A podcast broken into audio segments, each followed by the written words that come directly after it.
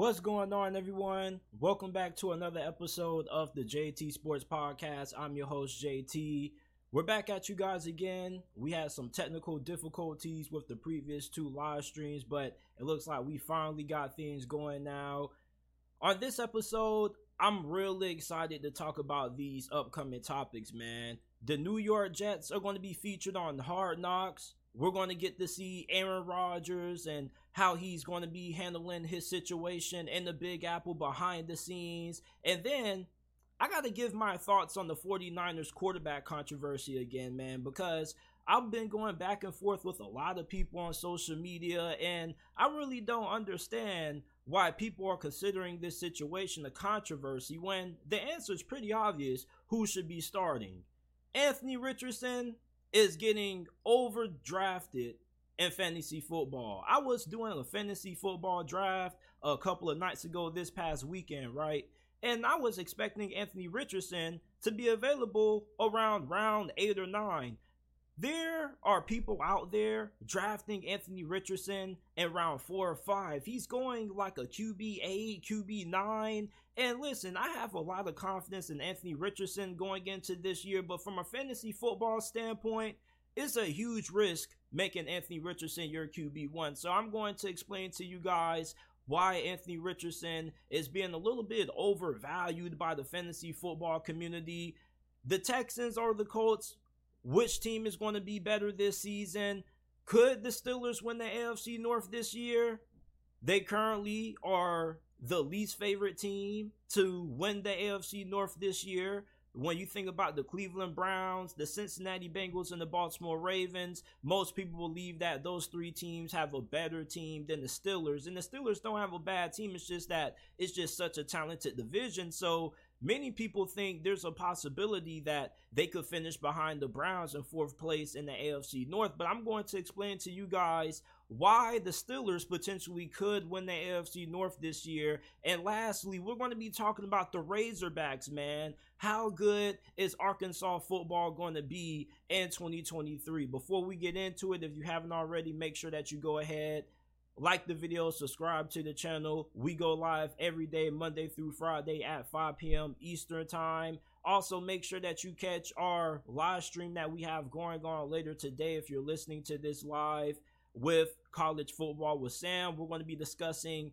Big Ten football, Georgia's potential three-peat, and potentially what could be the implications if Ohio State loses three straight to Michigan. So make sure that you guys go ahead and tune in for that one. Listen to the podcast available on all podcasting platforms. We're not just on YouTube. You can find us on Apple, Google, Spotify, Amazon, wherever you get your podcast from. You can find the JT Sports Podcast and make sure that you leave us a five star review. We're trying to get to 105 star reviews before the college football season and NFL season kick off. So go ahead if you support the channel, give us a five star review all you got to do is go to whichever podcasting platform you use, Apple or Spotify, type in the JT Sports Podcast and it will pop up. Or you can go down to the description down below, scroll down a little bit, and there will be the links to the Apple and Spotify versions of the podcast. The New York Jets are going to be featured on Hard Knocks this year, and I'm going to be telling you guys some things that you need to be paying close attention to during this year's edition of Hard Knocks. Now, obviously, the first one is going to be Aaron Rodgers.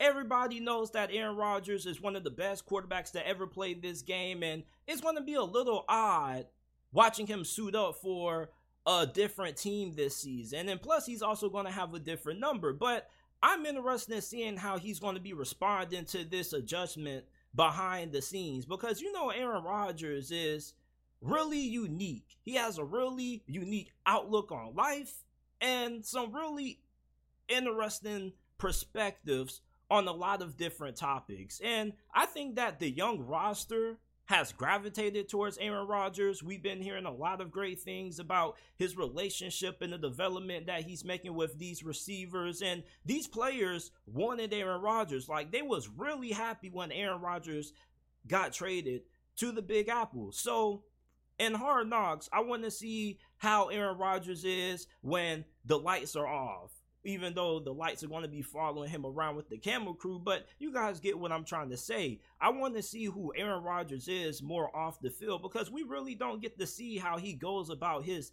every day to day routine, how he wakes up in the morning, what he does. So I really want to get a personal perspective about Aaron Rodgers' life maybe the media would change their narrative about Aaron Rodgers. So I want to see how Aaron Rodgers is handling this adjustment going from a small market to a big market from Green Bay, Wisconsin to New York. So the next thing is that Breece Hall, remember him? He was probably the best rookie running back in the league prior to tearing his ACL and a lot of us fantasy owners, we were really hurt when it happened. So I want to see if Hard Knocks is going to put a lot of camera time on Breece Hall making his recovery from that ACL injury because it's not like Breece Hall is just this no name anybody. It's like this dude was going off last year. He was about to win Offensive Rookie of the Year. And then he ends up tearing his ACL, missing the remainder of his rookie season. Like, we got to see how Breece Hall is coming when it goes to his recovery, man. Because running backs coming off ACL injuries, sometimes it could take them a year or two to get back to what they used to be. You know what some people say? You're never the same when you come off an ACL injury. Adrian Peterson is the only anomaly. So we gotta get some camera time, and we need to see Breece Hall and how that rehab is going with that ACL injury. Next up is going to be Sauce Gardner, man. Everybody loves Sauce Gardner. Even though if you're a Seattle Seahawks fan, you probably don't like Sauce Gardner because you feel like Tariq Woolen got robbed. But Sauce Gardner is a very entertaining personality. I be watching a lot of his streams on Twitch when he be playing NBA 2K and GTA 5. So Sauce Gardner, you know, he's been getting a lot of praise and a lot of hype from the media, well warranted this off season. But there's people who are trying to put him up there with the greats like Champ Bailey and Richard Sherman. So the hype for Sauce Gardner has been high for any cornerback that I can remember in all my years watching the NFL going into their second season. I mean, he could have a great rookie season and then fall off for all we know. Not saying that's going to happen, but I'm just saying, like, this man has only played one season as a cornerback, and we already trying to put him up in conversations about the greats. I saw one of those start, bench, and trade um graphics that they be making on Instagram. And it was like start, bench, trade, Richard Sherman, Champ Bailey, and Sauce Gardner. And I'm just looking at this like, what is this? Sauce Gardner should not be up here.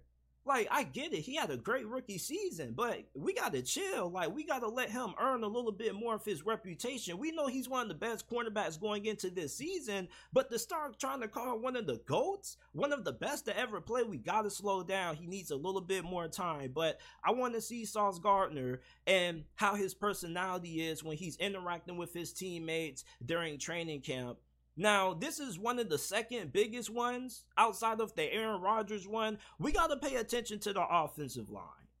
Now, in my opinion, I think too many people in the national media are making a big fuss about nothing when it comes to the offensive line. Because let's be honest, you really think these people that spend their time on national media talking about the New York Jets are really actually paying attention to their offensive line. Like their offensive line is not as bad as what people are making it out to be. Mekhi Becton is only viewed in that bust category because he can't stay healthy. When he's on the healthy, I think he's pretty productive. You also have two very solid offensive guards. You got Laken Tomlinson. You got Alijah Vera Tucker. Now, I don't know how Duane Brown is going to hold up there at left tackle. Like, hopefully he can stay healthy. He is really up there in age. Like, really up there in age. He should be retired. But for some reason, they got him back this season, and he's about to go on his last ride. What probably should be his last ride. And then you got rookie center Joe Tippmann. Now, Joe Tippmann is a guy who, if you're a Jets fan, other than Aaron Rodgers, you really need to be paying attention to. And I really hope that they key in on Joe Tippmann. And if you're a member of the Hard Knocks production crew and you're watching this, you need to make sure that Joe Tippmann can get some time on camera. The reason why is because he's the rookie center for the New York Jets, and they drafted him in the second round from this past year's NFL draft out of Wisconsin. And if you guys keep up with the draft, in college football a little bit, you know that Wisconsin is the gold mine for great offensive linemen. And if the New York Jets are going to be able to not just make it to the playoffs, but also win the Super Bowl, they need to have a great offensive line. And Joel Tippmann is going to be the key to that. Why do I say that? Because centers Normally, if you have a great one, you have a good offensive line. Prime example, the Philadelphia Eagles with Jason Kelce. He's one of the great he's one of the greatest centers to ever play this game, still the best center in the NFL. And the Philadelphia Eagles have the best offensive line in the NFL. So most times when you have a great center, your offensive line ends up being great too. Remember when the New York Jets used to have Nick Mangold as their starting center at one point? they normally had pretty solid offensive lines. So if my guy Joe Tippmann ends up having a really good season this year, this New York Jets offensive line is not going to be a concern. So I want to see Joe Tippmann on camera and I want to see how he's going to be adapting from going to Wisconsin to now getting drafted and having to play in the pros. And there is a lot banking on Joe Tippmann this year. If he ends up getting the starting nod, like if he's not good, this offensive line is not going to be as good as what it could be with a great center. Now, Robert Saleh, he's the next person that I'm going to be interested in seeing how he looks on Hard Knocks, man. Because one thing about Robert Saleh, this dude is a fantastic motivator of men. He's a great leader, and he's one of those coaches who knows how to get you excited for a game. He knows how to get your adrenaline flowing. And I think that he handled the Zach Wilson situation pretty well because with the Zach Wilson incident, he could have potentially ended up losing the locker room. So the way that he handled it, the way that he was still able to get this team to play well, despite the Zach Wilson incident and having to, you know, calm some players down. I think this dude is a pretty good coach. He kind of reminds me a little bit like Mike Tomlin. So I want to see him on Hard Knocks because he has one of the toughest jobs in all of sports this year. You got to deal with Aaron Rodgers, the media attention that comes with him. You're in the Big Apple and you're on the hot seat because Robert Saleh is going into year three.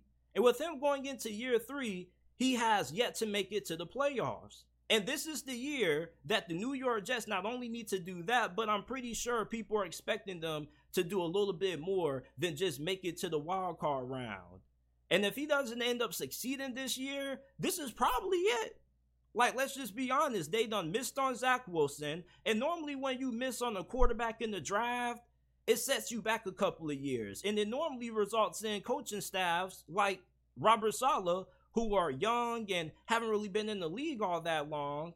It tends to them ended up getting fired because regardless, you gotta have a solid quarterback in this league. And if you draft one, you gotta make sure he's good because if he's not, you end up losing your job most times unless you're able to get a guy like Aaron Rodgers. So for Robert Saleh, you know, there's a certain pressure that comes with coaching a guy like Aaron Rodgers. And at the same time, it's going to be a lot of pressure on him just for the fact that he has to perform. He needs this to work. Because what if Aaron Rodgers isn't the same player that we thought he would be? We, most of us who are optimistic about the Jets, expect Aaron Rodgers to bounce back. And last year was just an anomaly. Now, are the Jets probably going to get the Aaron Rodgers that won back to back MVPs? I don't know. But with Robert Saleh being the head coach, he probably is going to be able to get Aaron Rodgers motivated, and I want to see how he interacts with Aaron Rodgers. Because I don't really feel like Todd Bowles and Tom Brady last year really had good interactions on the sidelines. I didn't really see them talk all that much at all, and at least in my opinion. So when I look at Robert Saleh, I want to see how he's going to handle the high expectations and all the media attention. And lastly, I gotta see what the hell Zach Wilson is gonna be doing, man, because this dude went through a lot last season. A lot. I mean, he got booed by the fans on Thursday Night Football. Do y'all remember that? And you gotta remember that Zach Wilson went from dominating that BYU to struggling his last couple of years. And one thing about that New York media, it can really get to a guy mentally like Zach Wilson. This dude is young. So them drafting Aaron Rodgers isn't just for them to optimize their opportunity to win, but it's also to give them a little bit more time for Zach Wilson to improve. Let's face it, Zach Wilson was never supposed to start week one. At least he didn't look like he was capable of being the starting quarterback in the league, at least from what we've seen the last couple of years. So hopefully, Zach Wilson develops, and this is a good opportunity. Somebody else who I almost forgot to mention is Nathaniel Hackett. This is a great rebound story. You know, they need to title this subheading or this subtitle for Hard Knocks. Hard Knocks featuring the Green Bay Packers, the rebound story. Because you remember Nathaniel Hackett? Nathaniel Hackett, we talk about what Zach Wilson went through. Nathaniel Hackett, man. You talk about somebody who had all the expectations in the world last season and it just crumbled. And it did so fast. And we got to see him on camera. And we need to get some interviews from Nathaniel Hackett because last year he looked dejected. When he got hired by Denver, the first couple of practices that they were showing on social media, he was full of nothing but energy. And even when things were not going all that great to start last season, when he was the head coach of Denver, he still had a lot of energy and optimism. And then as the season kept getting worse and worse and worse, we started to see less energy out of Nathaniel Hackett. So, Nathaniel Hackett, this is a rebound story for him. And not just a rebound story for him, but a rebound story for Aaron Rodgers coming off that season that he did last year. So, we got to see Nathaniel Hackett on TV. We got to see Nathaniel Hackett and Aaron Rodgers' relationship because everybody said Aaron Rodgers and Nathaniel Hackett, they are really good friends, so they should have great chemistry. They should understand what each and one of them each other want from one another. So I want to see Nathaniel Hackett on Hard Knocks. You guys think they're going to pay attention to an offensive coordinator? I don't know if offensive coordinators have really been featured in the past, but normally they do give the camera time to the guys who have like a lot of personality, and Nathaniel Hackett has a lot of personality. So this is my rant about the things that I'm looking forward to seeing on Hard Knocks. I know they're not going to have all these players featured heavily, but I would at least like to see a lot of Joe Tippmann and Zach Wilson. The 49ers quarterback controversy, man, is something that a lot of people are still going to keep talking about until we finally get to see who ends up being the better quarterback for a legitimate span of time. Because I don't get why people can't understand that Brock Purdy simply is the best quarterback that the 49ers have on their roster. And this is why I want to take the time today to analyze the 49ers quarterback controversy, man, because I think the answer to how this controversy is going to play out is pretty simple. Brock Purdy's going to get healthy from that elbow injury. He's going to come in week one and he's going to pick up from where he left off last season, which was taking the 49ers to the NFC Championship game. And you know what really gets me going? What really gets me fired up is when people like to doubt Brock Purdy and they like to use the whole ceiling argument. Well, they need to go with Trey Lance because Trey Lance has the higher upside. You know what starting Trey Lance over Brock Purdy does? It shows you that you're politicking. And you know what politicking means? Politicking is where you don't start the better guy based off who's the actual better player on the field. You start who you think has more upside, or you start the other guy who isn't better than the dude behind him. And the locker room does not get behind that. The locker room will severely be upset if Brock Purdy isn't the starter. Okay, like Trey Lance okay, he may need a little bit more time for us to show everybody what he's capable of. But we've seen what Brock Purdy did last season. He took the 49ers to the championship, and everybody wants to discredit him, talking about some man, anybody could have played that way with the team he had around him. Well, Trey Lance didn't.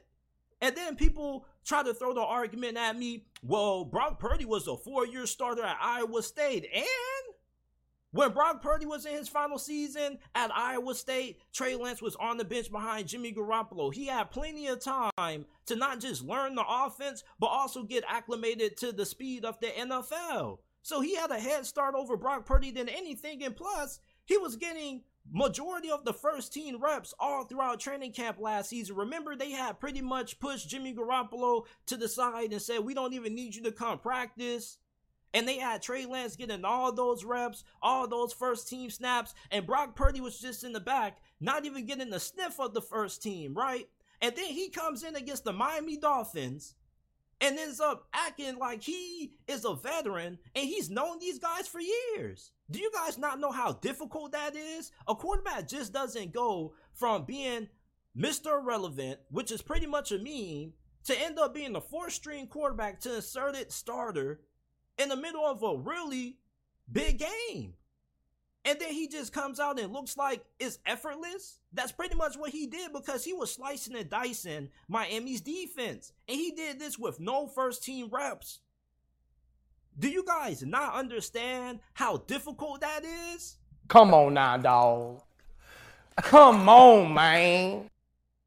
This man outplayed Trey Lance in two games and a half of football. And we mean to keep saying that, oh, well, we don't know how good Brock Purdy truly is. He isn't more talented than Trey Lance, the best quarterbacks that ever played this game. All, well, I'm not going to say all, but some of them had limitations. And although Brock Purdy doesn't have the physical strengths that Trey Lance possesses, He's good enough to win you games. We don't know if Trey Lance is good enough to win you anything. So therefore, the 49ers, to solve this controversy, should obviously start who the better guy has been on the field up to this point in his career, and that's been Brock Purdy. And if you think Trey Lance is better, you need to stop it. Get some help.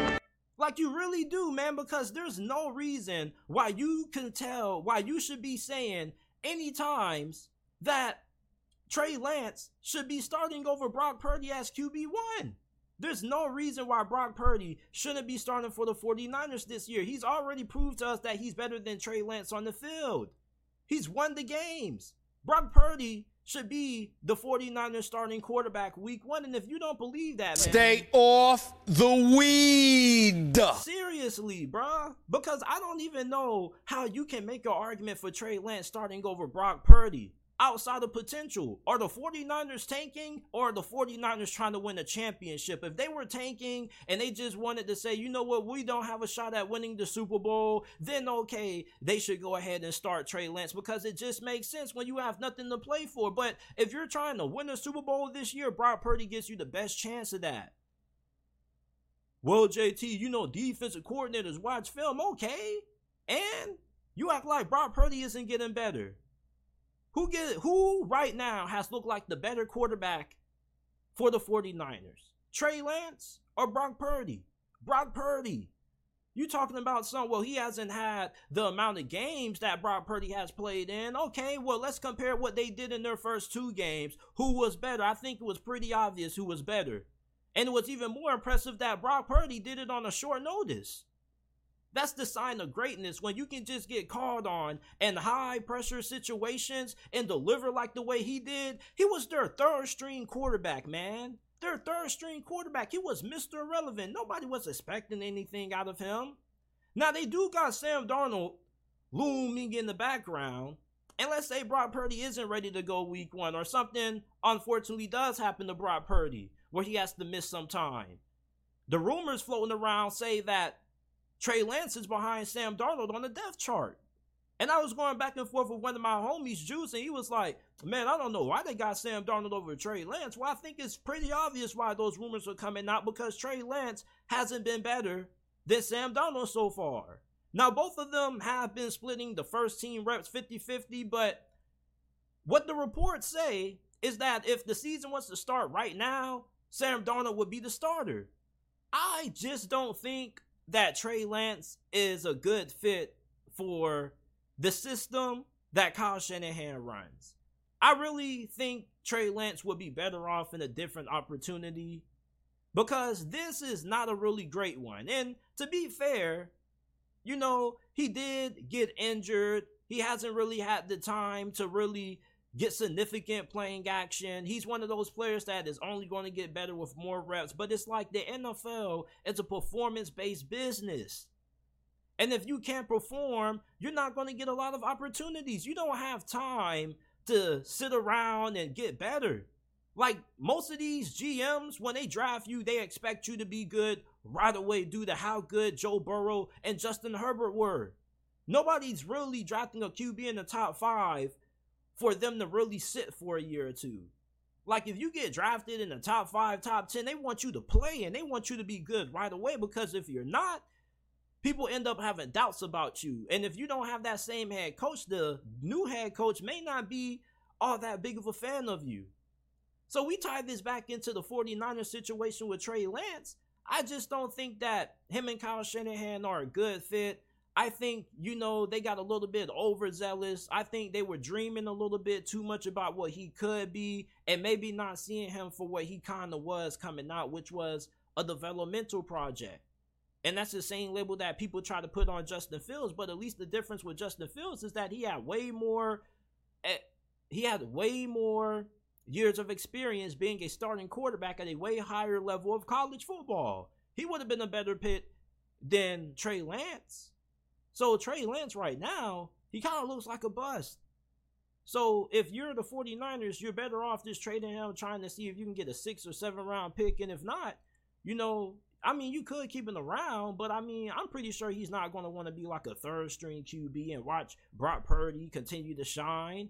When you think about the expectations that he probably had and, you know, his dreams and aspirations to be the starter, and you just going to let him sit and you know be on the books for his rookie contract. I don't know, man. I feel like if you're Trey Lance in that situation, you may end up trying to force your way out. I don't think he would be thrilled with being like a third or backup option when he was a third round pick. If he ends up doing that, that shows a lot of humbleness on his side. But for the 49ers, I feel like you got a diamond deep in the rough and Brock Purdy. I watched a lot of Brock Purdy when he was playing for Iowa.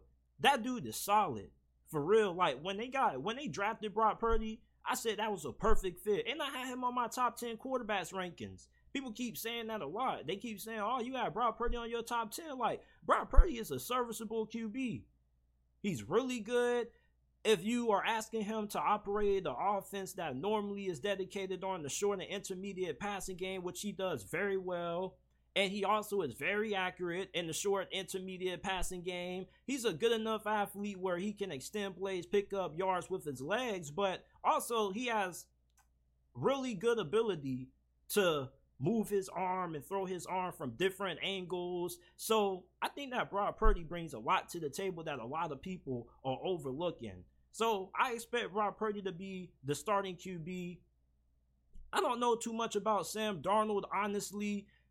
I think that Sam Darnold is a capable backup. Maybe in the right situation like this one, he can be a serviceable starter.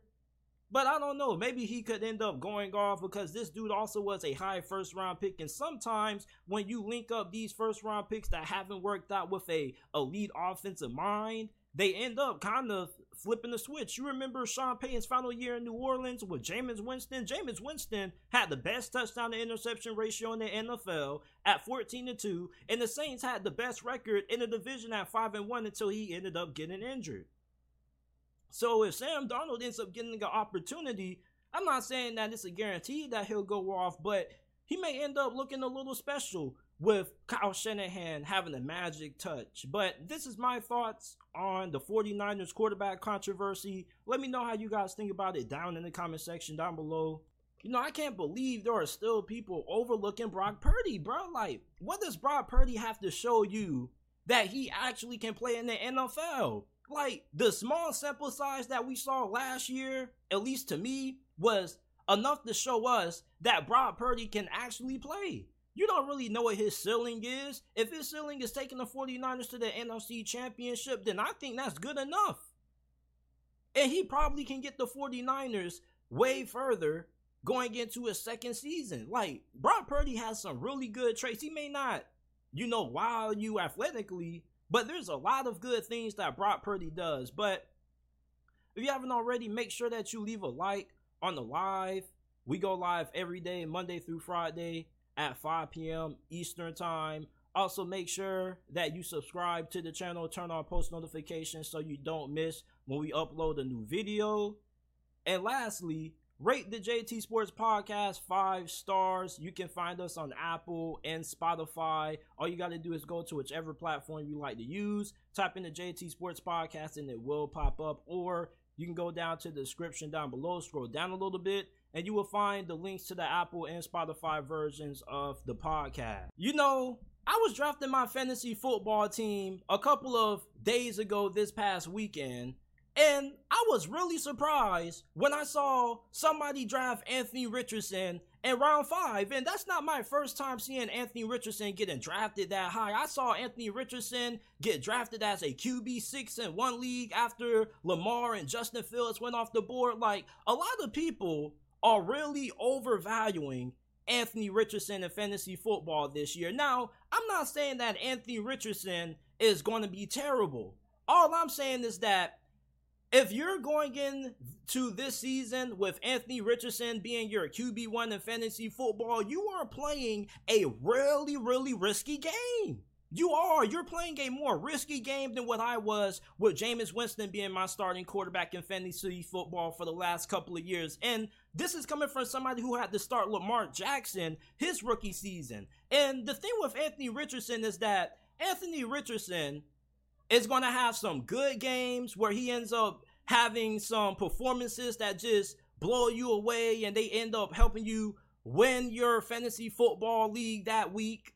But also, he's going to have a couple of games where he's going to end up struggling and giving you less than 10 fantasy points. And then you're going to be screwed. And he can have way more of those performances where he has under 10 points than he has those performances where he ends up going off and give you like 25 to 30 plus. So I'm not saying that Anthony Richardson is going to be a bad QB because I know why a lot of people in the fantasy football community are taking Anthony Richardson this high because you remember how good Justin Fields was in fantasy football last year. And we know that in real life, if you're not good, a lot of people are, are going to say you're not good. But in fantasy football, it's weird because a QB who may not be all that good in real life is good from a fantasy football standpoint. And Justin Fields, he wasn't a good passer. But when this dude decided to run the football, he was able to carry fantasy teams on his back. And this is coming from somebody who had Justin Fields. I was on the Justin Fields fantasy hype train before the season started last year. Now, it took him a while to get going, but that game that he had the first time they played the Lions, yeah, he was carrying. So I get why people are high on Anthony Richardson because you're thinking that Anthony Richardson, although he's not a good passer, he'll be able to account for his lack of passing ability with his legs. And his legs can generate a good amount of fantasy points, especially when you couple that and with the rushing touchdowns. And plus, it's not like he's not going to throw no passing touchdowns. So you account that this is somebody who could go off. And if he ends up hitting right out the gate, he could end up being a winner in most fantasy football leagues. But the problem with Anthony Richardson is that a lot of people are just thinking about the highs that comes with him. A lot of people aren't really accounting for his lows, and his lows are really low. Like you really could end up having some games where you end up getting five fantasy points out of Anthony Richardson, and that's very possible. Because I remember having Lamar Jackson his rookie season and his passing not really being all that great. So it was like, man, like I'm you ever had your phone and you just refreshing your fantasy leagues, just swiping right and swiping right and just checking on the scores while you watching the game. So I was watching Lamar Jackson one time. Man, this dude ain't get a fantasy football point until like midway through the second quarter, man. Like it was just awful. Same thing with Jalen Hurts. Now, I didn't have Jalen Hurts last year, but I know a couple of people who did. And even when they had Jalen Hurts, it was like, man, like watching Jalen Hurts kind of is a drag because, like, the dude doesn't get a lot of passing yards. You got to account for his rushing ability. And I was like, yeah, but you know, that's kind of been the trend in fantasy football. Like, those quarterbacks normally produce a lot of great numbers from a fantasy football standpoint. But the problem with getting a guy like Anthony Richardson is that his passing is probably not going to be all that great. And I'm not going to say he's not going to have any success at all. But what I am saying is that I think he's really going to be inconsistent this year. And I don't really think you want the kind of Anthony Richardson inconsistency as your QB1 in fantasy football if you're really trying to win your league. So let me know what you guys think about Anthony Richardson down in the comment section down below. Anthony Richardson, like I said, I don't have anything against Anthony Richardson. I think Anthony Richardson is going to have a really good rookie season. My only concern with Anthony Richardson is just, you know, his inconsistency. And I don't think that Anthony Richardson has a lot of experience. And I think that his lack of experience probably is going to hurt him this year. But I don't think he's going to be garbage. Like, if you want to be risky and take that gamble with Anthony Richardson, go ahead.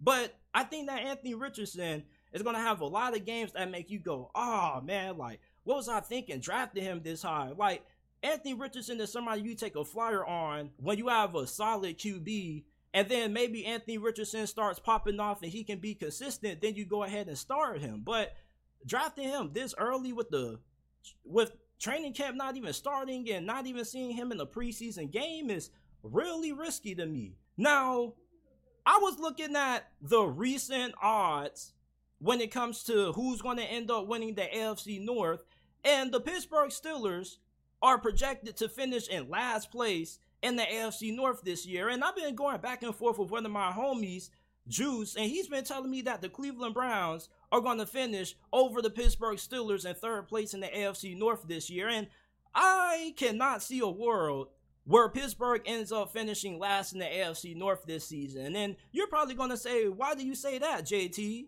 I mean, like, are y'all more talented than the Bengals? Okay, I'm not a biased fan. I'm going to say the Bengals are more talented than us. Are y'all more talented than the Ravens? Yes, they are. What about the Browns? I mean, okay. Do you have a better quarterback than any of those teams? No, but I don't think Kenny Pickett's a bad QB. I think Kenny Pickett showed a lot of promise during his rookie season. I think that he got better in every single game. But okay, yeah, we do have the worst quarterback in the AFC North. But do we have the best head coach in the AFC North? Yes, you do, because do you know who we have as our head guy? We got Mike Tomlin. So as long as we have Mike Tomlin, I got a lot of faith that the Pittsburgh Steelers are not going to finish in last place in the AFC North. Now, I don't know who's going to finish in last place in the AFC North, but I just know it's not going to be Pittsburgh. So if anybody else ends up finishing in last place, talk about the other teams. And most likely it's going to be the Browns. Like, I just don't trust the Browns. But when I look at Pittsburgh, though, instead of talking about could they finish in last place, I think they got a better opportunity of actually winning this division than they do finishing in last place. So I want to talk about could the Steelers actually win the AFC North this year? And they actually can. And you got to remember, just because I'm a Steelers fan, I'm not one of those always overly optimistic fans that you hear uh, during the offseason that always tell you that their team is going to win the Super Bowl every single year and they never do.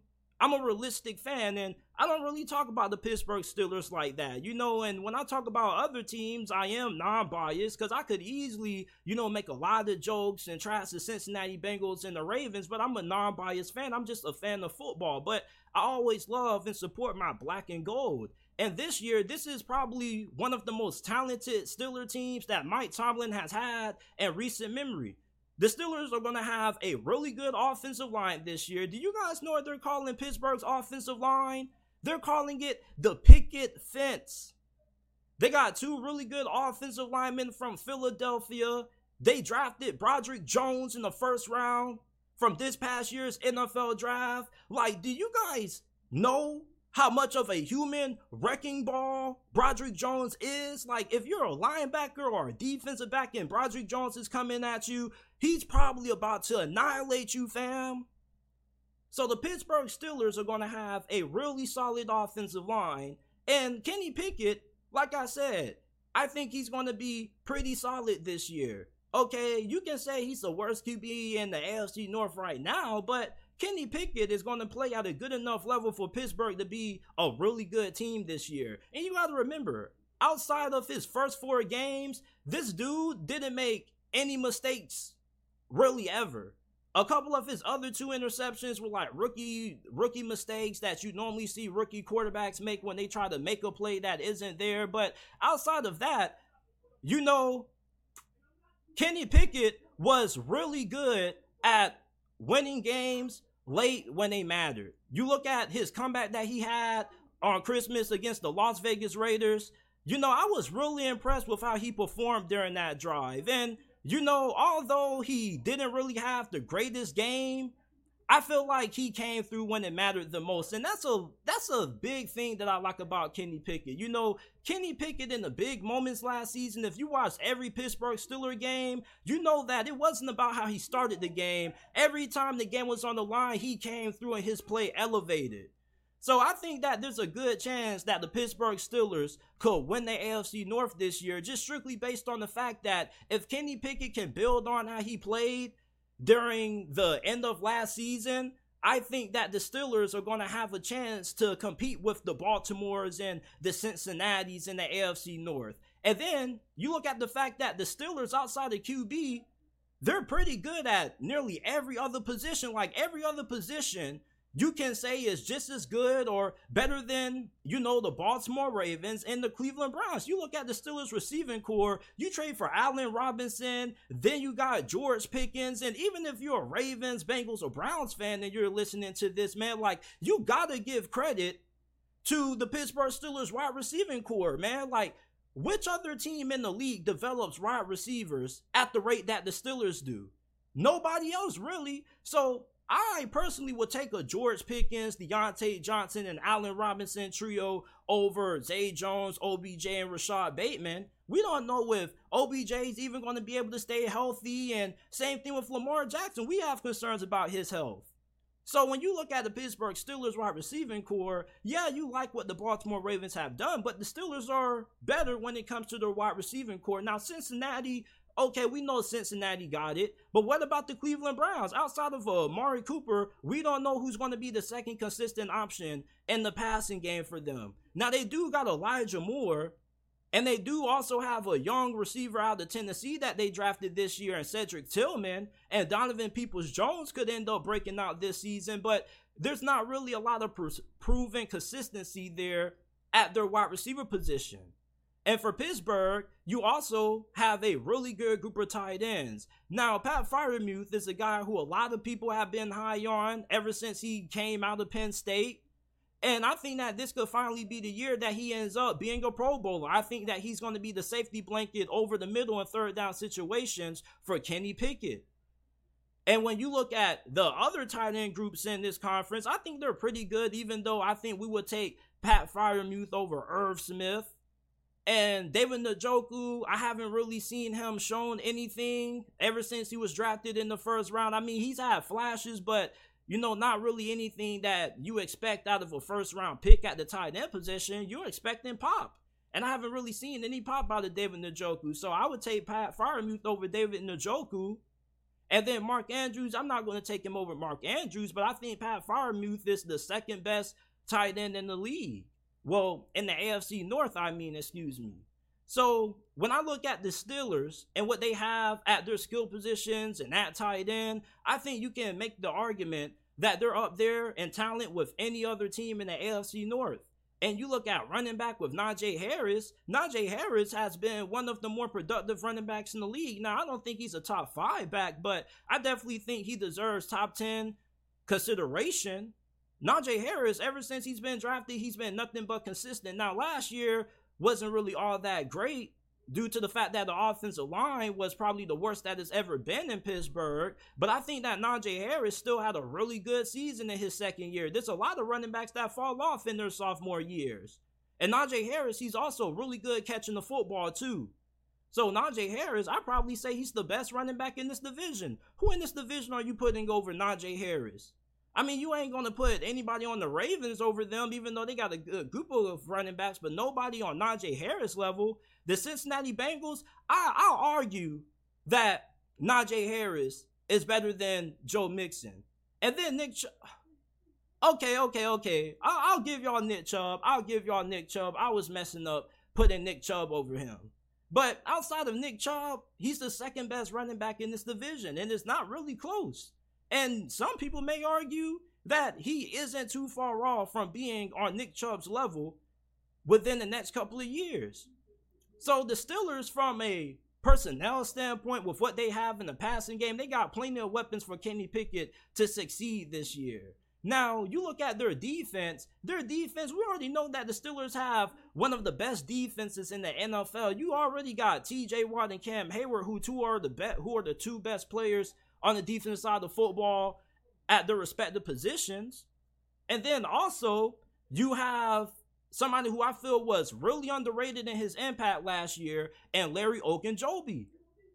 Larry Ogunjobi was really productive for Pittsburgh when it came to getting pressure up the middle. And I don't really feel like enough people give Larry Ogunjobi the recognition that he deserves. So the Steelers got a really good defensive line. You also got Alex Highsmith, who broke out last year. He had 14 sacks. And then you look at the cornerbacks that you bring in. Now, I'm not high on Patrick Peterson, but if he's playing in the slot, I think he'll be okay there. Joey Porter, hopefully he ends up being a dog. And then you got Levi Wallace, who pretty who is pretty good. And then you got Minkah Fitzpatrick and Kazee in the back. Back end. So I think that the Steelers got enough talent to win the AFC North. Outside of QB, you can argue that Pittsburgh is up there with any other team in this division at most positions. Like, even that running back, it's not like Najee Harris is a bad running back. Like, he definitely could be considered a top 10 back. I don't think I'm tripping on that, but I'm just saying the Steelers got a better chance at winning this division than they do than finishing last in the AFC North, man. Like a lot of people are really overlooking the Pittsburgh Steelers this year, but you know, it's nothing new because people are always overlooking the Pittsburgh Steelers every single season. I don't think the Pittsburgh Steelers have been expected to do anything special ever since, you know, 2017. And then ever since 2017, that's where things kind of have not really been up there from the usual expectations that people normally used to have about Pittsburgh prior to those years. But I think that Pittsburgh has a lot of talent, and this is one of the best rosters that the Steelers have had this year. So I think the Steelers could most definitely win this division. And I'm not the only person who said this. I, I remember a couple of other people who I've heard even in the national media who said that the Steelers possibly could win the AFC North. Now I want to segue to this.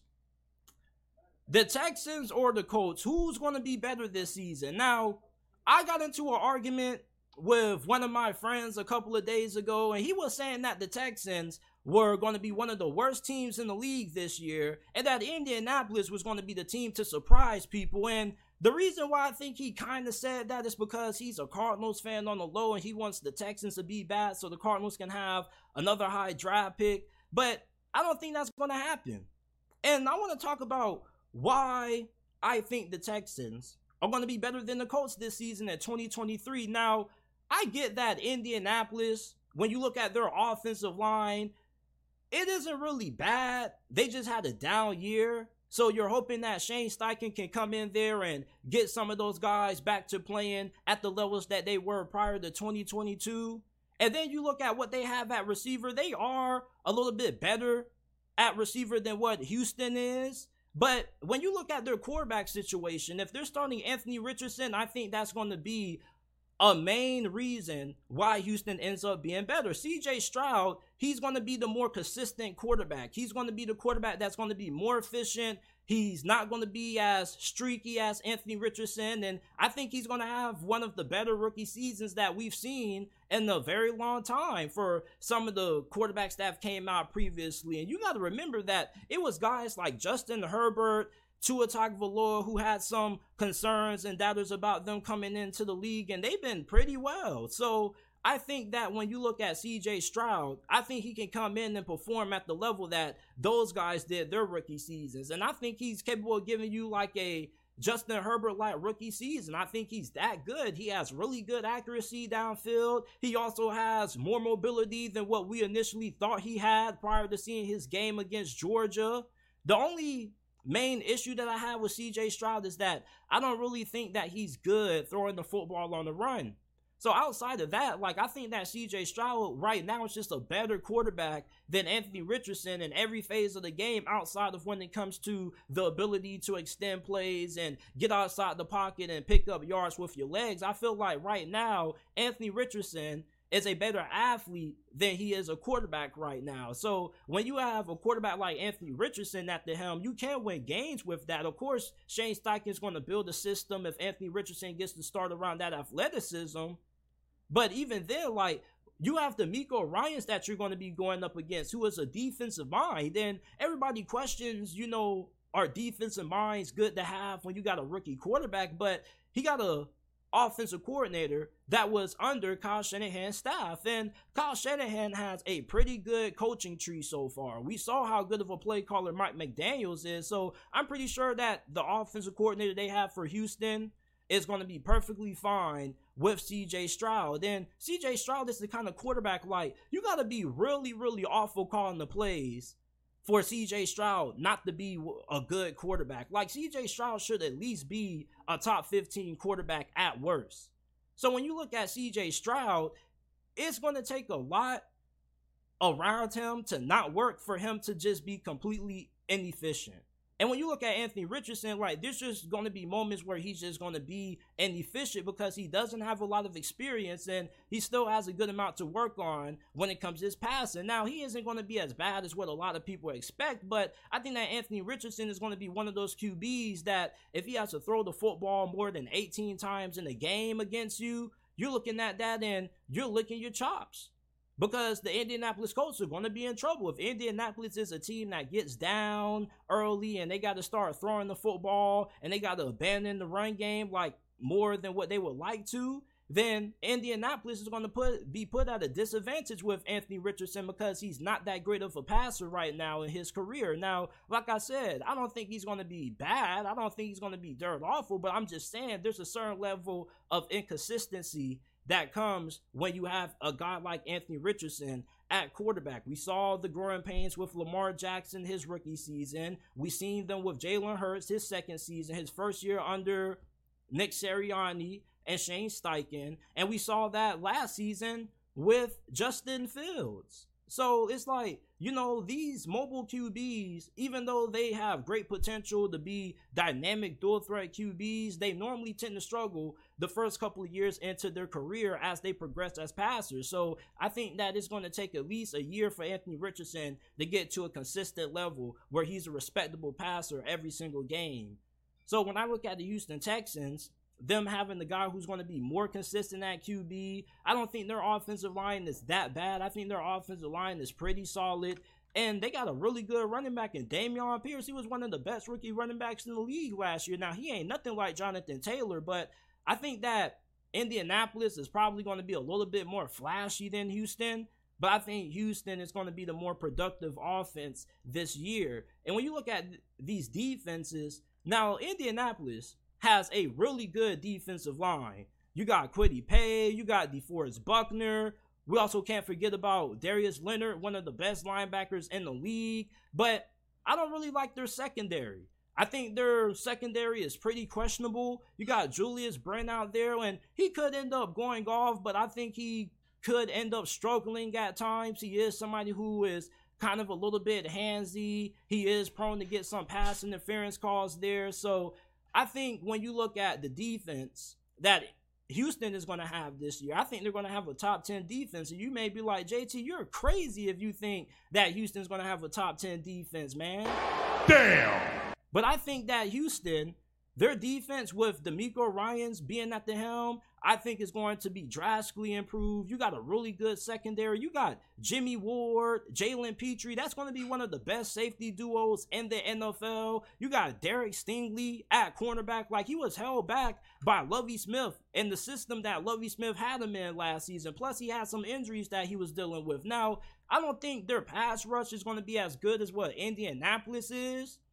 But you do have Will Anderson, who is a guy who's expected to come in and have at least seven to eight sacks his rookie year. Now, I don't think he's going to come in and give you Nick Bosa as a rookie. You hope he ends up doing that, but I think he's more somebody who's going to come in and give you seven, eight sacks as a rookie, which I think would be pretty solid. They also have Jonathan Greenard, somebody who had a really good season in 2021, but last year he dealt with injuries and he was just held back by the lack of coaching. And then I think that this linebacking corps is going to be pretty solid. You got Cory Littleton and Denzel Perryman. Denzel Perryman has been playing some of the best football of his career over the last two years, previously being a Pro Bowler not too long ago with the Las Vegas Raiders. And Cory Littleton, I think he played pretty solid last year. So you got DeMeco Ryan, somebody who played linebacker, somebody who played that position at one of the highest levels in the league, I think that Houston's linebacking corps is going to be pretty solid this year. And when you look at Indianapolis defense,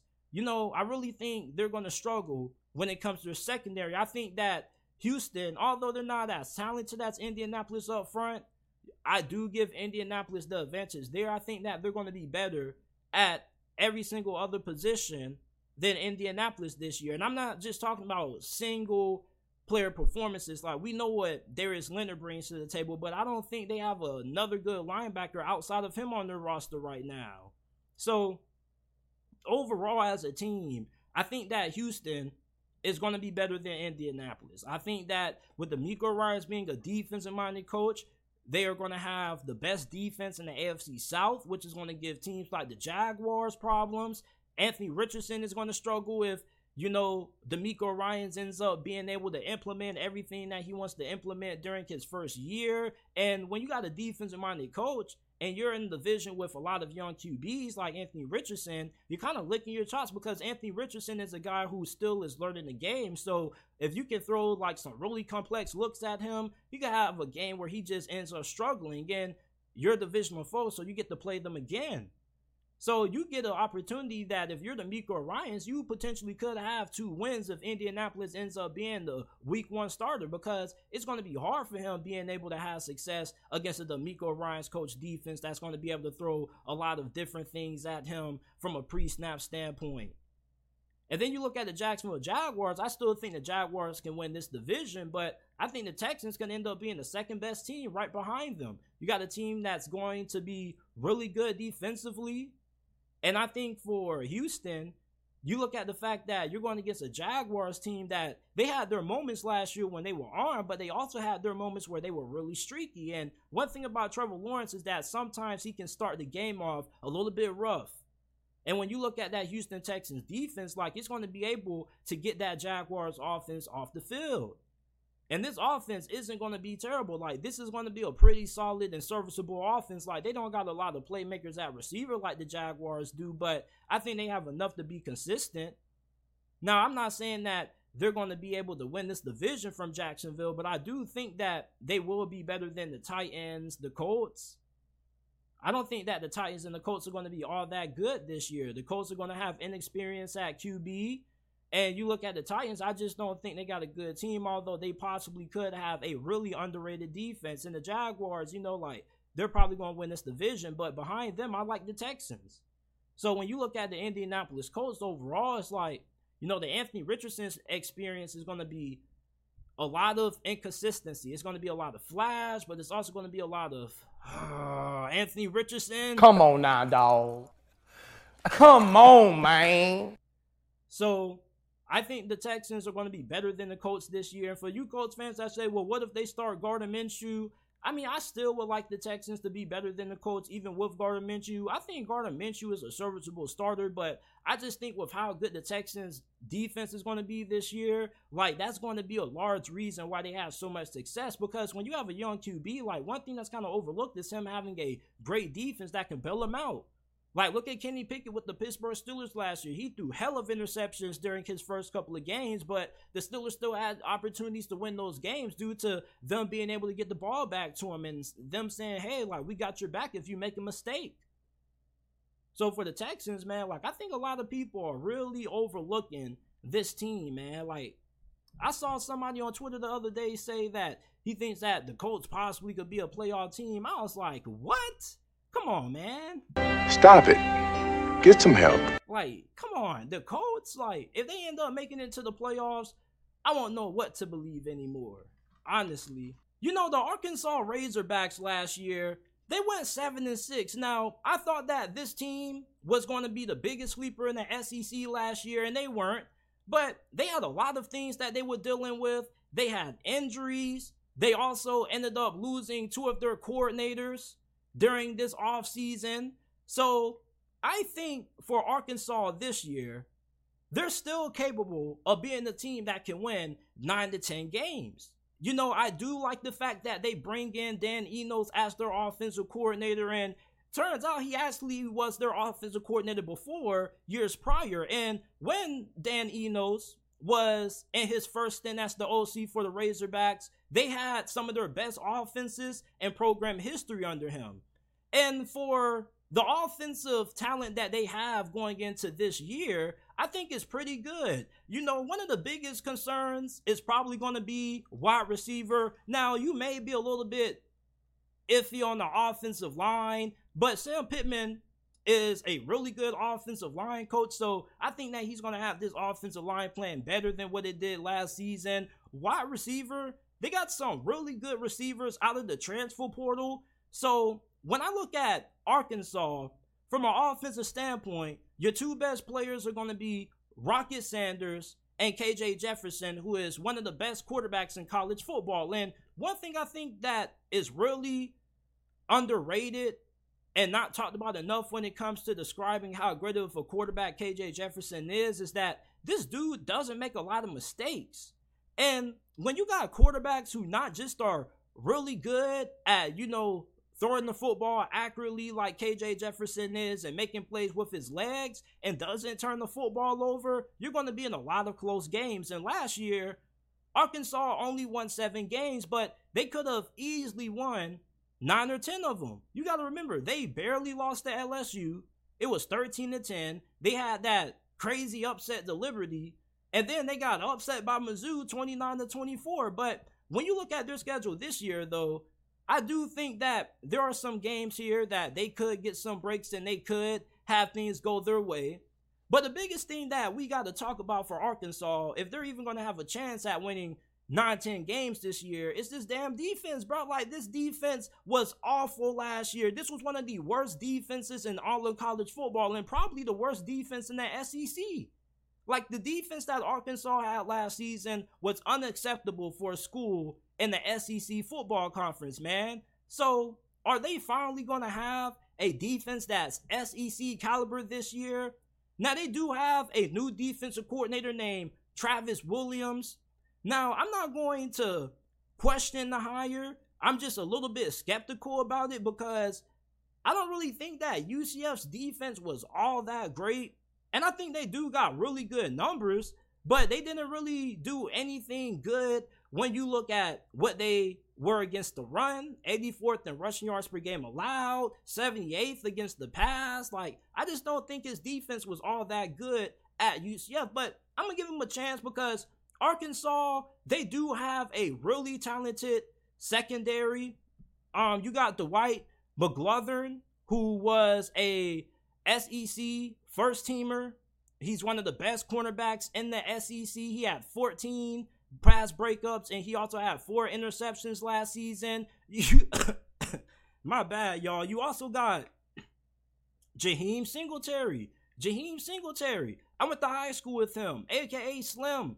He went to Georgia. He didn't really play his freshman season, but this dude is like a Jalen Ramsey clone. Crazy size and amazing athleticism. So I think that he's going to be an impact transfer for Arkansas, and they're going to have one of the best cornerback duos in the SEC this year. Now, I also think that you're pretty good at your other secondary spots. You got a really good guy from Baylor coming in at your slot cornerback position, and Hudson Clark was a first team All SEC performer last year.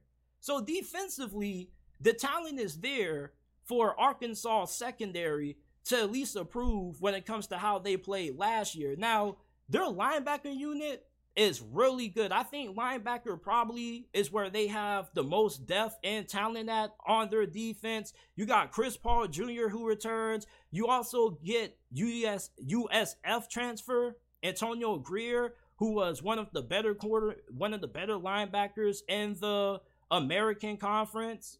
And last year he had to deal with some injuries. But when he's on the field, this dude is a really good linebacker. And then when you look at the defensive line, the guy who I'm the most excited about is Landon Jackson. Now, Landon Jackson, last season, he was coming in from LSU and he played pretty well. He had three sacks, three and a half tackles for loss, 23 tackles. So I think that Landon Jackson is a guy who could end up breaking out this year. He has crazy athleticism for his size. I mean, this dude is 6'7, 269 pounds. So he's another athletic freak, just like how Drew Sanders, the linebacker that played for you last year, was athletic freak. So I think that their linebacker unit is really good, and I do like Landon Jackson. Now, I don't know how I feel about the defensive line. They did get a good defensive tackle from Missouri, but I just don't really think they got a lot of great depth on their defensive line, especially when it comes to their tackle spots. But I guess we'll see. But overall, I do like their linebackers, and I do think that they have a lot of talent at that position and a lot of depth. If one guy goes down, they should have guys who should be able to fill in at a serviceable level. And I think that their secondary can also be pretty good. But that defensive line, I just don't know about it. And offensively, they're still going to be really good. Isaac TeSlaa, Andrew Armstrong were two of the more notable wide receivers that they picked up via the transfer portal who should have a good season. I think this offensive line should improve this year. And when you look at their schedule, I think there's the possibility that they could win 10 games. Now, they should go 3 and all, 3 and 0 before they play Texas A&M or before they play LSU on the road. That LSU game could go either way. I don't think that LSU is at the level right now where you know they're going to be mounds and mounds more talented than Arkansas. I think Arkansas has the chance to beat LSU at home. You could beat Texas A&M, so I think that Arkansas is at least going to beat LSU or Texas A&M during this stretch. Then you got to play Ole Miss on the road and Alabama on the road, Mississippi State. Then you get a bye before you get to play probably the more lighter part of your schedule. You got Florida on the road, which is never easy, but Florida might not be that good this year. You got Auburn, FIU, and Missouri. So I think worst case scenario, seven wins. Now my actual record prediction for Arkansas probably would be eight or nine wins. I probably would go with nine. I think 10, probably best case scenario, will be like a dream year for Arkansas, given the fact that you got to survive that awful stretch of LSU, Texas A&M, Ole Miss, and Alabama. So if they could at least win two of those games, LSU, A&M, Ole Miss, Alabama, I think they would be in really good shape to win 10 games. And really, that's the only portion of the schedule where that probably could trip them up. But I think Arkansas is being really slept on this year in the SEC, man. Like, Arkansas plays a tough schedule every year, and last season they had some injuries that kind of held them back. So I'm really looking forward to watching the Arkansas Razorbacks play this year. I think that this is a team that probably could finish amongst the top four teams in the SEC West this year. I don't expect them to be a seven win team this year. I definitely think with how this schedule looks this year, they're capable of winning eight to nine games. Dan Enos, I think he's going to be a pretty good fit replacing the former offensive coordinator that they lost to TCU. Barry Odom, he's with UNLV now. His defense wasn't really that good anyway. So I think Arkansas is going to be a team that is going to surprise a lot of people this year. But this is it for this episode of the JT Sports Podcast. I appreciate you guys for tuning in. Make sure that you guys go ahead, like the video, subscribe to the channel. We go live every day, Monday through Friday at 5 p.m. Eastern Time. And also, make sure that you go ahead leave us with a five star review. You can find us on all podcasting platforms, but you can leave us a five star review on Apple and Spotify if you enjoyed. We're trying to get to 105 star reviews before the season kicks off, both NFL and college football. All you got to do is type in the JT Sports Podcast on any platform, or you can go down to the description, scroll down a little bit, and there will be the links to the Apple and Spotify versions of the podcast. I appreciate you guys tuning in. Remember that we are going live again at 10 o'clock p.m. Eastern time tonight with my guy college football with Sam. We're going to be talking about Georgia's three-peat. What happens if Michigan beats Ohio State for the third straight season? It's going to be a good time. So make sure you guys are back with me tonight for JT Sports After Dark at 10 p.m. Eastern time.